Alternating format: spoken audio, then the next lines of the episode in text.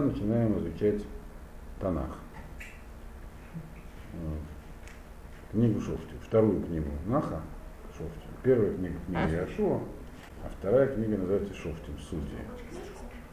Там надо иметь в виду, конечно, что комментарии на Нах, они не такие однозначные, как комментарии на Хумаш, совсем другие. Там разброс мнений по поводу пшата, простого смысла намного больше. Вот. И по поводу Наха написано очень много всяких э, еретических всяких книг, еврейской критики тоже. Вот. И их несколько основных комментариев, я буду стараться из них из всех чего-нибудь извлекать. Самый такой считается э, подробный сегодня, это комментарий Мальбема, относительно недавний, в XIX веке написан. Сам Мальбим сказал, что он занимался именно комментариями на Нах, потому что видел, что вообще Нах отдан на откуп э, маскилям, то есть просвещенцам, они только им занимаются, а в Ешивах его практически не изучают, и из-за этого там появляются всякие извращенные представления о том, что там написано. Поэтому он сделал такой труд всей жизни, написал очень подробный комментарий на Нах, из-за которого у него тоже были всякие неприятности. Значит. Он одно время был, по-моему, раввином в Могилеве даже. Итак, значит, соответственно, книга Шофты начинается после смерти Иошуа. Мы знаем, что Иошуа возглавил евреев при входе в землю Израиля, завоевали землю Израиля и поделили ее. Потом он умер. Значит, и... Но завоевали не все куски остались незавоеванными. Поэтому, в принципе, завоевания, то есть как бы все расселились по тем местам, которые уже были завоеваны, но продолжали э, еще завоевания. Они еще продолжались долго. Но уже по-разному шла да, история. Значит, и вот э, написано здесь, так, следующая вещь. Вии Ахаремот Яшуа, Ваишалубна Исраэль, Башем, Мор, Мия Лелану, Элакнани, Битхила, Лахембу. И было после смерти Иошуа, спросили евреи у Всевышнего, кто у нас пойдет перед нами, кто нас возглавит, имеется в виду, какое колено пойдет первым, э, воевать э, с Кананьяном, то есть завоевывать оставшиеся куски. До сих пор воевали при смерти, при жизни Яшуа, он руководил всем процессом, все воевали вместе, все выставляли ополчения. Теперь, когда уже как-то расселились, просто какая теперь будет стратегия, в каком, по каком порядке будет вестись война. Значит, кого спросили и как спросили. При жизни Иошуа не надо было спрашивать непосредственно Всевышнего, был Иошуа, который был пророком, от него исходила всякая информация. Поэтому здесь написано именно после смерти Яшуа спросили. Как спрашивали, вы знаете, при помощи Урим и Тумим. Да? Было такое устройство на нагруднике первосвященника, камешки, которые там загорались буквы. Можно было получить ответ. Не просто так, чтобы он прямо так, нам надо было один так стоял, читал буквы, говорил другому. В общем, можно было понять, о чем говорит, э, э, какой ответ на вопрос. Значит, и ответ был получен. Э, то есть здесь в этом посылке написано именно, почему именно после смерти. Потому что при жизни Яшуа э, вопрос не возникал. Во-первых, потому что Яшуа был жив, и он, соответственно, возглавлял, а во-вторых, потому что при жизни Яшуа не надо было и Тумим использовать, было пророчество. Прямо от него, по, по, этому поводу. Значит, и ответил Рашем, Иуда и Ада. Ответы э, и Тумим всегда были краткими. Так? Иуда пойдет первым. Меня на тате дара забредуа. Земля дана ему. Э, теперь, значит, Иуда должен был идти завоевывать части своего наследия. И, соответственно, он имел право призвать кого-то в помощь. Гремер Иуда, Лешимон Ахив, Але идти Бегораль, Венилхима Бекнаани, в Аллахте Гамани Тха Багаралеха, Вейлеха и то Шимон. Значит, и он заключил такой как бы союз с коленом Шимона. Значит, надо иметь в виду, что Иуда, он был, его удел был на юге земли Израиля, где примерно к северной границе в районе Иерусалима, а еще южнее его был удел колена Шимона, где это в районе современной Бершевы, туда дальше к побережью. Шимон был еще южнее, чем Иуда. То есть, но они жили рядом. То есть, э, э, южная граница в тот момент, южная граница Иуды, там жил Шимон. Вот. Потом это поменялось. Значит, и мы видим, что впоследствии, когда Южное царство э, было у колена Иуды, то там уже не было Шимона. Переместился. До этого мы дойдем потом. Это, на тот момент Шимон находился южнее, э, южнее Иуды. Значит, и он сказал Шимону, значит, пойдем вместе со мной завоюем мою долю, а потом вместе завоюем твою долю. То есть они заключили такой союз. Э. Значит, и поднялся Иуда, то есть они, очевидно, в этот момент находились. Здесь написано поднялся, означает, что они находились в этот момент в, не в горах, колено Иуды в основном горная часть, они находились на поступах к нему. Значит, они поднялись. И написано «Вейтен Ашем Элек на Анива Призи Баидам». То есть э, там жили канонияне, эти самые Призеи, и их победили они. Значит, это было в месте, которое называется Безек. Э, Ваикум э, Безек, Призи Баидам, Ваикум Бебезек Асерет Рафимыш. Там, общем, была небольшая армия, 10 тысяч людей, Э, небольшое царство называлось Безек э, по имени центрального города. Почему сегодня называется телефонная компания Безек? Не по этой причине. Вот, хотя некоторые бы возражали их тоже побить. Значит, и там написано, они нашли это Дани Безек, Безек в городе. Почему здесь по сути пишут так, э, где и чем было находить этого самого? А Дани Безек, значит, господин Безек, то есть местный царь царь этого самого Безека, нашли его в Безеке. Где они должны были еще его находить, спрашивается. Зачем Тора написала, что они нашли его в Безеке? Сейчас поймем. Вывыхамубо, вояку, эдек на они, веда прези. И они с ним воевали, и снова, значит, написано, побили, поразили каньян и фаризеев. Э, до этого уже написано, что в предыдущем по сути, что 10 тысяч этих самых убили в Безеке. То есть надо иметь в виду, что здесь во-первых, до этого у нас уже были описаны подобные войны, например, когда шли воевать с городом Гай. Ай называется. Да? Там по-другому чуть написано. Это еще было после Ерехона. Там написано, что они э, выманили всех из города и всех убили и победили в поле. Вот. Вообще книгу Шовштин, когда мы изучаем, но здесь очень много это, происходит кровопролития всякого. А здесь мы видим, что было как бы два сражения получается. Раз два по сути говорит одно и то же, там было два сражения. То есть там часть, вначале они победили при Безыке, то есть в, перед городом, который вышел с ним воевать в поле, а оставшиеся, включая царя, сидели в городе, то есть в укреплении. Города были небольшие, понятное дело, тогда. Укрепленные крепости с каменными стенами.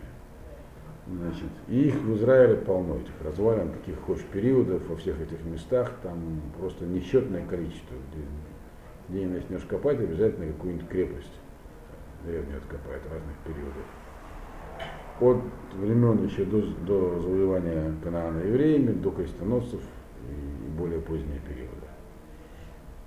Значит, и это как раз показывает то, что действительно было очень много там разных городов государств, которые территория небольшая, но там было очень много, очень много разных царей. Потому что, как я уже как-то объяснял, там было очень престижно иметь царство. Поэтому многие крупные государства из других мест имели там свои отделения, мелкие царства. Значит, и вот, значит, они этого самого Безека извлекли из его города, то есть штурмовали город и его тоже победили.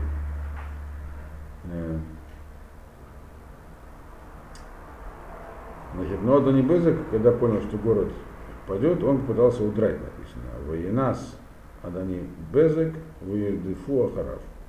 И побежал Адони Безек, и они его преследовали. Поймали его, сделали странную вещь, очень странную вещь. Евреи поймали Безека этого, Адани Безека, и написано в Икцицу, это Баганот Едаф и Раглав. и отрезали ему большие пальцы на руках и на ногах. Вот. Значит, по этому поводу выражает недоумение мудрецы, потому что в принципе есть закон у нас. Семь народов, которые решили воевать с евреями и не уходить оттуда, и не, или не принимать условия мира, им были предложены, знаете, три письма. Да? Кто хочет, соглашайтесь на условия мира, то есть принимайте семь заповедей но масса вдут, специальные условия проживания, налоги и так далее. Кто не хочет, уходите. Вот, кстати, где-то сейчас несколько раз находили в разных местах в Африке какие-то письменные памятники, где упоминались люди, мы сюда пришли, спасаясь от э, вторгшихся к нам орд и ошоби, ну, там по-разному. Некоторые ушли. Вот. А кто не уйдет, тех надо было всех убить, но не оставлять там жить. Но убить написано было, как всякая э, акция закона, в, рамках закона. То есть не означает, что можно было отрезать пальцы, там, носы и все, что угодно делать. Это же не афганская война. Вот. Только мечом, бехерев. Ну, то есть самая простая смерть. Все должны были быть перебиты, мечом никаких заповедей мучить их при этом не было. Почему же тогда так жестоко поступили с Дани Безаком? Вот, а он сам, то есть, и Мальбин говорит, что каким-то образом, непонятно каким, евреи это сделали. То есть каким-то, то есть Ашем сказал, это было какое-то исключительное, исключительное событие. А почему? Потому что дальше написано, что Дани Безек сам сказал почему. Он сказал такую вещь. Воймер Дани Безек, Шивим Малахим, э, Буханот Видейхим Раглеем Нукуцацим, 70 разных царей, которых с отрезанными большими пальцами ног и рук, значит, собирали объедки, я имел актив, то есть собирали на сюда объедки, тахат шульхани, под моим столом. Кашарасити, кен шулем ли элогим. Как я сделал, так мне и заплатил Всевышний. Э, в Иерусалим, и Мэт Ваямашам. Его принесли, привели в Иерусалим, и он там умер. То есть э, его даже не, то есть он написано Адани Безек сделал чуву. Он практиковал такую, такую, интересно, куда там у него было 70 царей. Во всем, во всей земле Кна она было 36 царств, согласно Мидраш. Маленьких тоже, сколько там. Но, а у него написано было 70 царей под столом с отрезанными этими самыми большими пальцами. Это очевидно Никто не объясняет, почему мне так было важно отрезать большие пальцы. Очевидно, это был какой-то знак. Либо, скорее всего, это они делали их неспособными к дальнейшим боевым действиям. Потому что не меч взять, не тетиву натянуть э, без большого пальца никак. А, наверное, без больших пальцев на ногах невозможно было даже бегать. Э, скорее всего.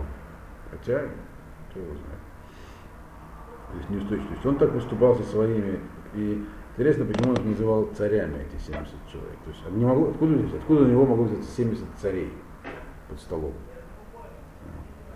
А некоторые объясняют кураторы, что это показывает навадность земли Израиля. То есть там титул царь присваивался не как во всем остальном мире. Там даже мелкое владение называлось царством. Надо. Насколько это была супер важная земля нее все смотрели. В центре была допотопная, то есть все знали, что она особенная. Поэтому там царем называли не обязательно того, кто был царем за пределами земли Израиля. Он набрал аж 70 таких. И, и он их так, с ним так поступил, он говорит, вот теперь мне, он сам признал, что ему платили тем же. Э, и, и сказал, что это, я не сказал, что со мной заплатили мне евреи, сказал Лукин. Всевышний. То есть сделал шуву, поэтому написано, что он умер, его не убили, он сам умер, когда принесли в Иерусалим. То есть э, смерть чего-то ему, получается, искупила. Он сделал шуву да, и э, осознал, за что ему это было послано. То не каждому дается. Значит, единственный вопрос непонятно насчет Иерусалима. Э, дальше, например, тоже написано. Иерусалим то время был Елисейским городом. Мы, в принципе, знаем, что Иерусалим был захвачен евреями намного позже. Э, Иерусалим был захвачен царем Давидом только окончательно. все время же вокруг э, были евреи, захвачены евреями поселения, но Иерусалим царь Давид захватил уже, когда стал царем. После семи лет того пребывания в Хевроне, его первое встретил во Хевроне, так, после этого они завоевали Иерусалим. Вот. И эта территория, которая не такая большая, сейчас ее откопали фактически под храмовой горой или Давид. Откопан, правда, уже только это центральная часть, цитадель. А как же тогда, получается, написано, что его уже принесли в Иерусалим? Следующий посуд вообще говорит, «Вахнум на Игуда Берушалаем», и воевали сыновья Иуды в Иерусалиме, в Элкидота, захватили ее. Словно Элкиду как бы осадили. Вику Алфихорев, Даир Шухубаэш. И поразили мечом и, и сожгли весь город. Что имеется в виду? Здесь написано, что они его принесли в Иерусалим, и, потому что это был следующий э, сказать, пункт назначения, где их были завоевывать, и завоевали Иерусалим. Значит, э, но не может быть, что они называли весь Иерусалим. Потому что, еще раз повторяю, весь Иерусалим был захвачен намного позже. Мальмон объясняет, что они завоевали город, а цитадель осталась в руках э, Иусеев. И только во времена Давида цитадель еще прилегающая, часть, часть прилегающих земель. Надо иметь в виду, кто знаком с географией этих мест, это вполне может быть, потому что там эти самые холмы и ущелья между ними она вот граница ущелья. Тот Иерусалим, который был столицей царя Давида, который он захватил, он находится на склоне одного из холмов. Как раз этот холм, он оставался в руках Иусеев, мы это знаем тоже, потому что храмовая гора находится на этом холме. Самая верхушка этого холма это храмовая гора. И она, мы знаем, тоже была в руках у Иусеев, потому что Давид получил заповедь купить ее. Не взять, а куп, именно купить самый участок у Евсейского князя Арафа, который как раз принял на себя законы, ну, как бы получил легитимацию, и его не надо было убивать и изгонять, он заключил мир с евреем, принял на себя семь заповедей но остался там жить. Вот. Но это уже было время Давида. То есть здесь получается, что колено Иуды дошло до Иерусалима, захватило. Но именно что время царя Давида тоже город по-разному выглядел. Сама по себе цитадель, центральная часть, где был дворец царя Давида, сегодня тоже раскопаны э, археологами, и э, крепость, а люди жили вокруг тоже. И причем довольно значительную площадь заселяли. Э, и в том числе на второй как бы, вершине храмовой горы называется холм Сион, Сион, сионизм. Значит, э, то есть вот эту территорию захватили уже получается тогда. То есть часть территории Иерусалима была захвачена уже э, во времена Шофти. Давиду оставалось только цитадель захватить. Но мы знаем, что цитадель было захватить непросто. Даже, например, вот известный факт, э, Кашманаи вроде прогнали всех греков из Иерусалима, из храмовой горы. Так? Но крепость Антония очень маленькая по размеру где заперлись отдельные самые рьяные метьевним, ленисты, она простояла очень много лет, не один год. И в итоге ее так и не, она прямо примыкала к храмовой горе, как ради храма. И в итоге оттуда так и, их так и не, не взяли штурмом. Они оттуда их оттуда потом выпустили, они ушли, эти самые медивним, которые там сидели в осаде. Вот. Артиллерии осадной не было еще, штурмовать надо было Единственная задача, можно сказать, измора, но там, видимо, было соглашение, передавали какую-то пищу. А взять, потому что все равно, даже когда евреи выгнали греков, все равно еще Антиохия была сильной. То есть патроны этих ленинистов могли в условиях мирного соглашения включить передачу э, продуктов своим самым, союзникам, которые были заперты в Антонии. Так что здесь то же самое произошло. Э, город взяли, крепость нет. Значит, потом, когда в книге Млахим Шмуль будет говориться про как окончательно брали Иерусалим, это будет вспомнено. Значит, после этого написано Вахар Ерду Бне Иуда э, Лигилахем Бекнаани Юшев Агара Негев, В Гаршила. После этого они спустились. То есть это было в горах. Теперь они пошли выполнять свои союзнические обязательства вместе с коленом Шимона, завоевывать для них теперь территорию. Поэтому они спустились вниз, на юг, в горы Негева и на долину, долину где был удел колена Шимона. Значит, э, и еще куда пошли? В Хеврон. На Хеврон он находится не в Негеве и не в долине. Хеврон находится в горах тоже. То есть они и пошли завоевывать удела колена для колена Шимона, и, и также и в Хеврон. Завоевывать э, свой Хеврон, он, э, э, это удел колена Иуды, и свою часть тоже завоевывать. Значит, то есть есть такой конспект, получается, завоевательных походов.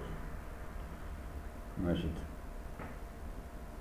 написано так, Пуэлов Иуда Элек на Нива Ишел Хеврон, пошел значит, к тому, куда находился в Хевроне.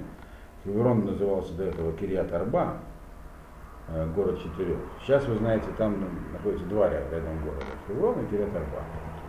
Причем Хеврон, в Хевроне живут арабы, хотя сами не называют его Хеврон. Называют его Эль-Халим, по-моему.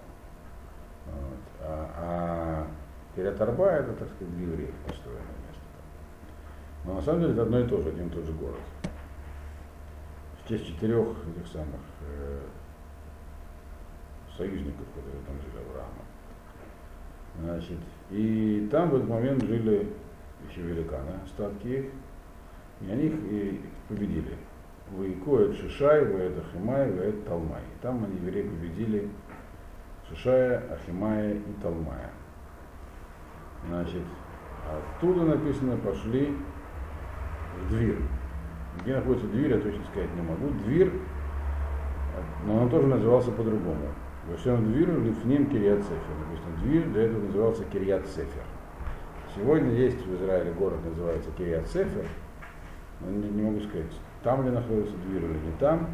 Как, почему дверь и Кириат Сефер? Значит, есть разные мнения у мудрецов, что значит дверь. Значит, Кириат Сефер, понятно, поселение книги. То есть, так называют место, где значит, жили ученые люди. Э, значит, некоторые говорят, что двир это то же самое. Двир по-персидски означает сефер, книга. То есть это то есть как бы тоже другое название. Почему персидский, интересно, почему есть персидский? То есть там были какие-то племена, которые говорили на разных языках. То есть там, там жили разные совершенно, там, семь народов только а, больших разных миров, свои отделения. Значит, и звали Киацефер. Но э, есть всякие, понятное дело, на все это есть, кроме пшата, который мы сейчас с вами читаем, есть еще всякие другие толкования. То есть есть как, так же, как и в Торе, здесь есть разные уровни. То есть есть кроме пшата еще есть намек, страж, есть всякие уровни понимания текста. Есть, которые говорят, что Кириат Сефер указывает на то, что там сделали центр изучения Торы сразу. Вот. Э, и поэтому он, это место называлось, называлось Кириат Сефер. То есть там Калев, Ваемер Калев Ашер Якы Кириацефер, дальше рассказывается, как это происходило более подробно, и тут будет понятно, почему, что там на самом деле происходило, кто там был ключевой фигурой.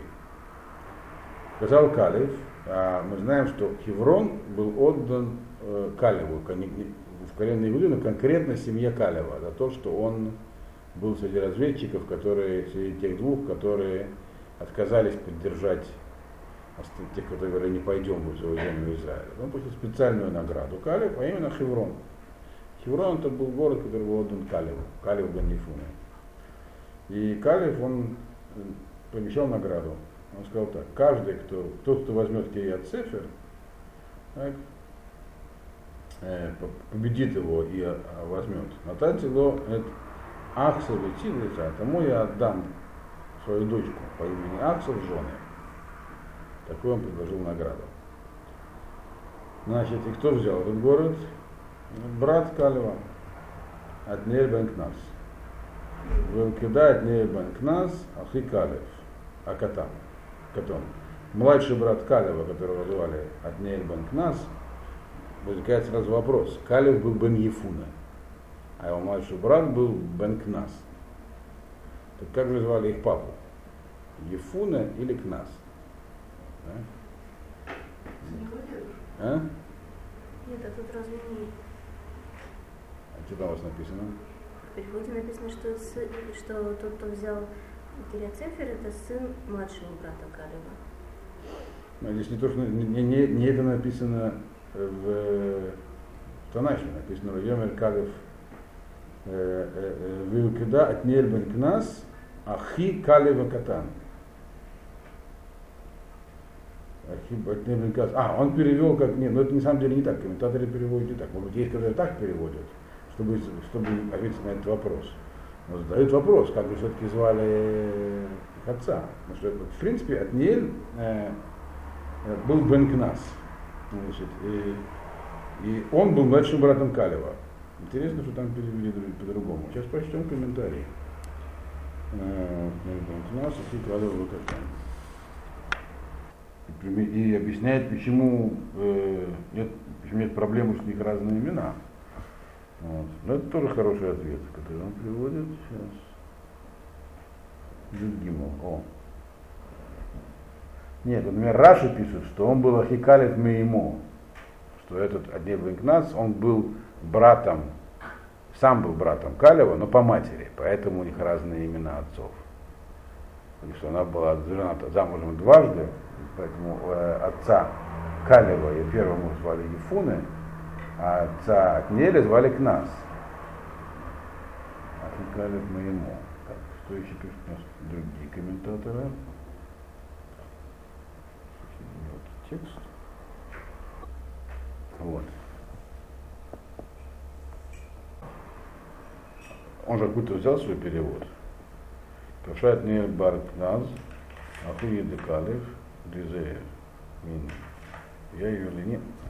И по переводу э, тоже Маша, что это был все-таки брат Калева, а не... Я просто откуда он взял свой комментарий.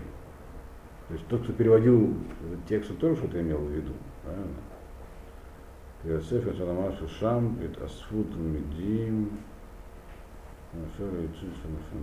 есть целый, тут- отсюда, отсюда есть целый лимут, что вот Дельбек наш женился на своей племяннице, поскольку это считается хесед жениться на племяннице. А если он был сыном брата Яшу, то он был ее племянница, а двоюродная сестра. Так? Это уже не, не стоит комментировать. Вот, какой-то, что тут набывай, ремес,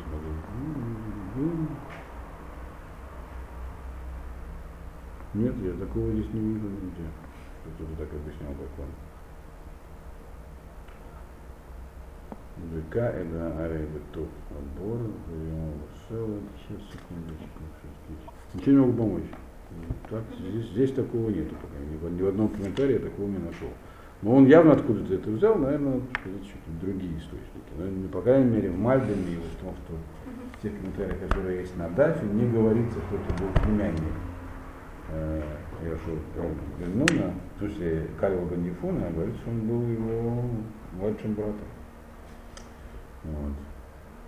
Есть другие объяснения еще, почему у них э, были разные имена отцов. Одно говорит, что Кнас это было родовое имя, а Ефуна, Мица, а, а- а Ефуна это э, имя отца. Есть другой комментарий, который объясняет, что вообще на самом деле его звали Кнас, их отца, обоих.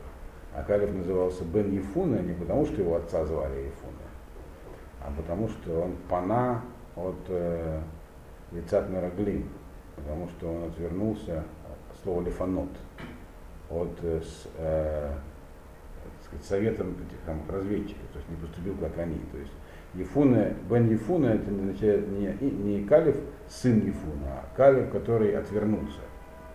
Правда. Вот. Но интересно, что если чисто грамматически переводить, то можно перевести, вроде бы можно перевести так, что он был от Нель Бен Кназ, нет, но тут стоит знак, именно трудно, то есть, надо вот выяснить, а откуда он взял такой перевод. Но, по крайней мере, по этому переводу сразу ясно отпадает вопрос, почему он э, был Бен Кназ, хотя Карл. Вот, хорошо. М, Значит, так вот, от Нель Бен Кнас, кроме того, что он был младшим братом этого самого Калева, он еще другим известен. Он, кстати, похоронен в Хевроне. Это там. И как раз на, на арабской части сегодня. Его могила досталась арабам. Правда, арабы, они к этим могилам хорошо относятся, они там не громят, ничего с ними не делают. Вот. Небекназ, он известен еще другим у нас. Он известен тем, что после смерти Мушарабейну, когда был траур по нему, он написано, забыли 3000 голоход. То есть у нас есть такая вещь, называется Галоха Лымойша Бесиной. Галаха, которую получает Моше на Синае. Э, и Рамбам говорит, что по поводу этой Галахи не может быть споров. Есть это то, что получено там в некоторых ситуациях в Геморе, когда кто взялся такой псак? Это Галахада Моше Бесинай. Как понимать отдельные посуки и так далее. Часть устной традиции. Так вот, 3000 голоход было забыто написано во время траура по Моше были забыли, это Мидраш такой есть, были забыты 3000 голоход, как раз от Нельбен к нас написано, он их восстановил, выпил полу, так сказать, при помощи анализа.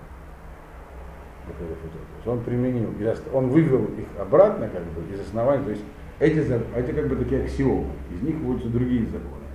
На основании законов, которые были известны, он сумел восстановить аналитическим путем эти самые забытые 3000 голоход. Некоторые, это по поводу уже, так сказать, Даркелемут, как учится Тора. Некоторые считают, что тем не менее, вот, то, что прямо установил, но неоднозначно э, было, э, не, не все это восприняли, поэтому откуда берутся споры мудрецов? Где должен быть источник, когда традиция разошлась?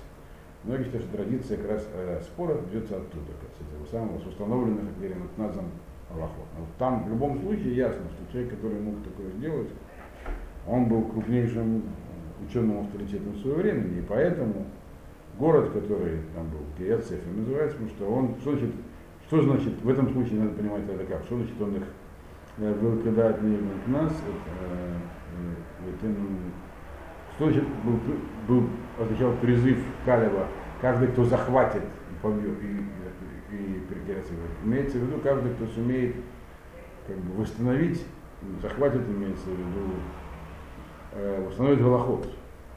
Кто проявит силу и, и восстановит закон.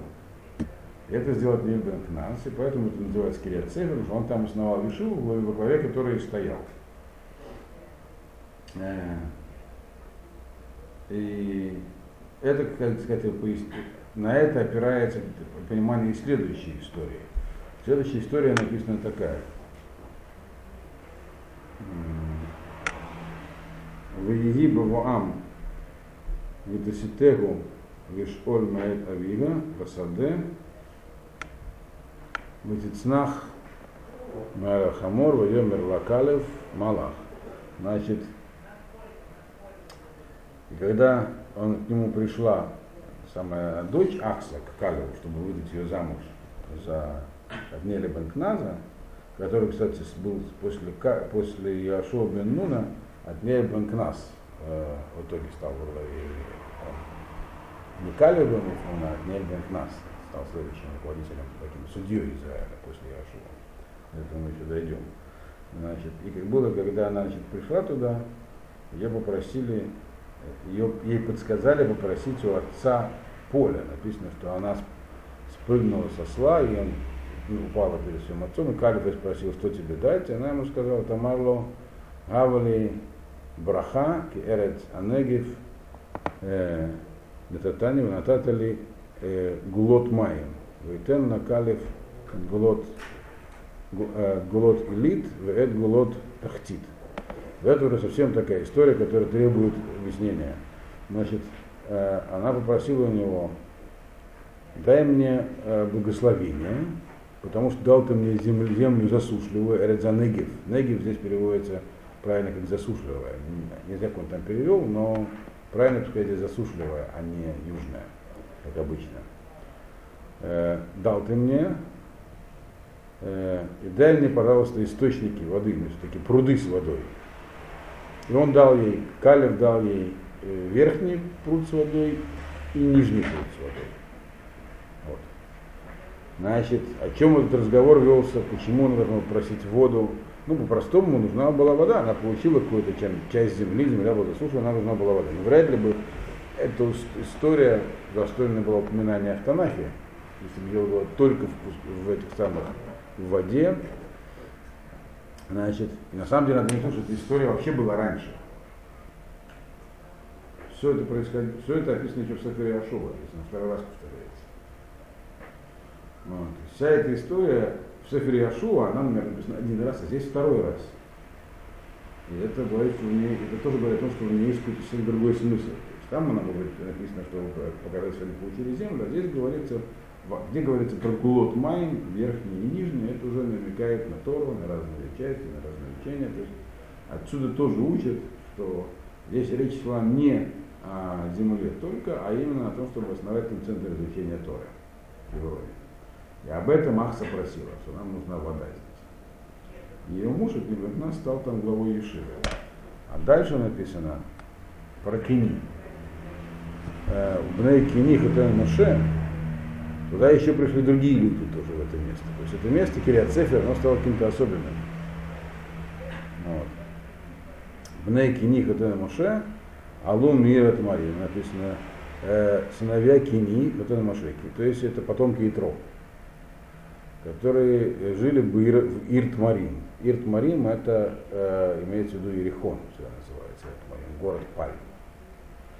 Сам по себе Ерихон был разрушен, было наложено проклятие, что тот, кто его установит, умрут, его дети умрут. Так оно и получилось в итоге. Тот, кто его восстановил, умерли все его сыновья. Но это уже был позже история, это уже в книге, э, это уже было при пророке Ильяу в книге Малахим изложено. Значит, так вот, написано, что Бнехини, они жили э, э, в, им, им было дано, как бы, им выделили евреи для проживания окрестности Ирихона. И действительно до сегодняшнего дня растет очень много пальм. Если там побывает, то это там сплошные пальмовые плантации. Это в районе Мертвого моря, такой климат, тянутся сплошные звезды, сплошные пальмовые плантации. То есть это место хорошее, пригодное для жизни, тем более, что финики с пальмы в то время были чуть не основным продуктом питания, кроме хлеба. Значит, но тем не менее оттуда написано ушли. Эдбней Иуда, э, Медбар Иуда, Ашер Бенегев, Арад, Ваелах, Вешев, Эдаам. Они написано оттуда ушли, чтобы поселиться рядом с сыновьями Иуды, то есть евреи из колонии Иуды, в пустыне, э, в иудейской пустыне, которая к югу от Арада. Ну, Арад находится над Мертвым морем, то есть это там, тоже был, был такой, было такое царство, которое завоевали. Значит, и они пошли и поселились евреями. То есть эта история здесь упомянута в связи с тем, что Нейбен Кназова Кириацефер там получил еще какую-то воду, и теперь вы говорите, что еще в этот момент к евреям присоединились э, потомки Итро, хотя вроде как они жили в прекрасном месте. Зачем они ушли оттуда и поселились в пустыне. То есть они ушли от, от пальмовых плантаций и поселились в пустыне. И это Хахамин объясняет, ставится им заслугу, потому что они не просто так ушли, они ушли, потому что там основалось место Тором, это самый Кириат Сефер, где Отней Бенкнас э, преподавал. Они хотели быть рядом, чтобы учиться. И это им э, впоследствии поставлено в заслугу. И когда э, в свое время даже Шауль жил, они стали с тех пор, они стали, часть из них стала частью еврейского народа, часть союзниками, и поэтому даже когда они жили среди врагов еврейского народа, когда евреи воевали, их никогда не трогали. Их всегда выделяли. Шауль написал там, сказал, что все, пускай все на Кини, пускай отойдут от амаликитян, сейчас мы будем убивать амаликитян, чтобы вас случайно не задели, когда Шауль с ними. Значит, то есть все эти вот, э, по сути, не намекают на то, что там вот самая, вторая история, то есть второе изложение первого совершенного про завоевание Кириацефера, оно говорит не про так сказать, материальную войну, а про такую войны Торы. Значит, э, ну, а дальше, я думаю, нас на сегодня хватит. Дальше написано, как они продолжили с Шимоном завоевывать э, Э, оставшиеся местности. И тоже их названия всякие интересные, их названия непростые, но это мы в следующий раз поговорим. Вот. Вопросы есть? Да. Давайте. Э, это как бы ну, большая награда, дочь. Акса? Угу. Ну, она, видно, была непростая девушка. Нет, ну бачишь, она была дочь там, Калева. Но это девушка, которая попросила, чтобы открыли Ешиву. Значит, она была непростая девушка. Такая ну, большая награда.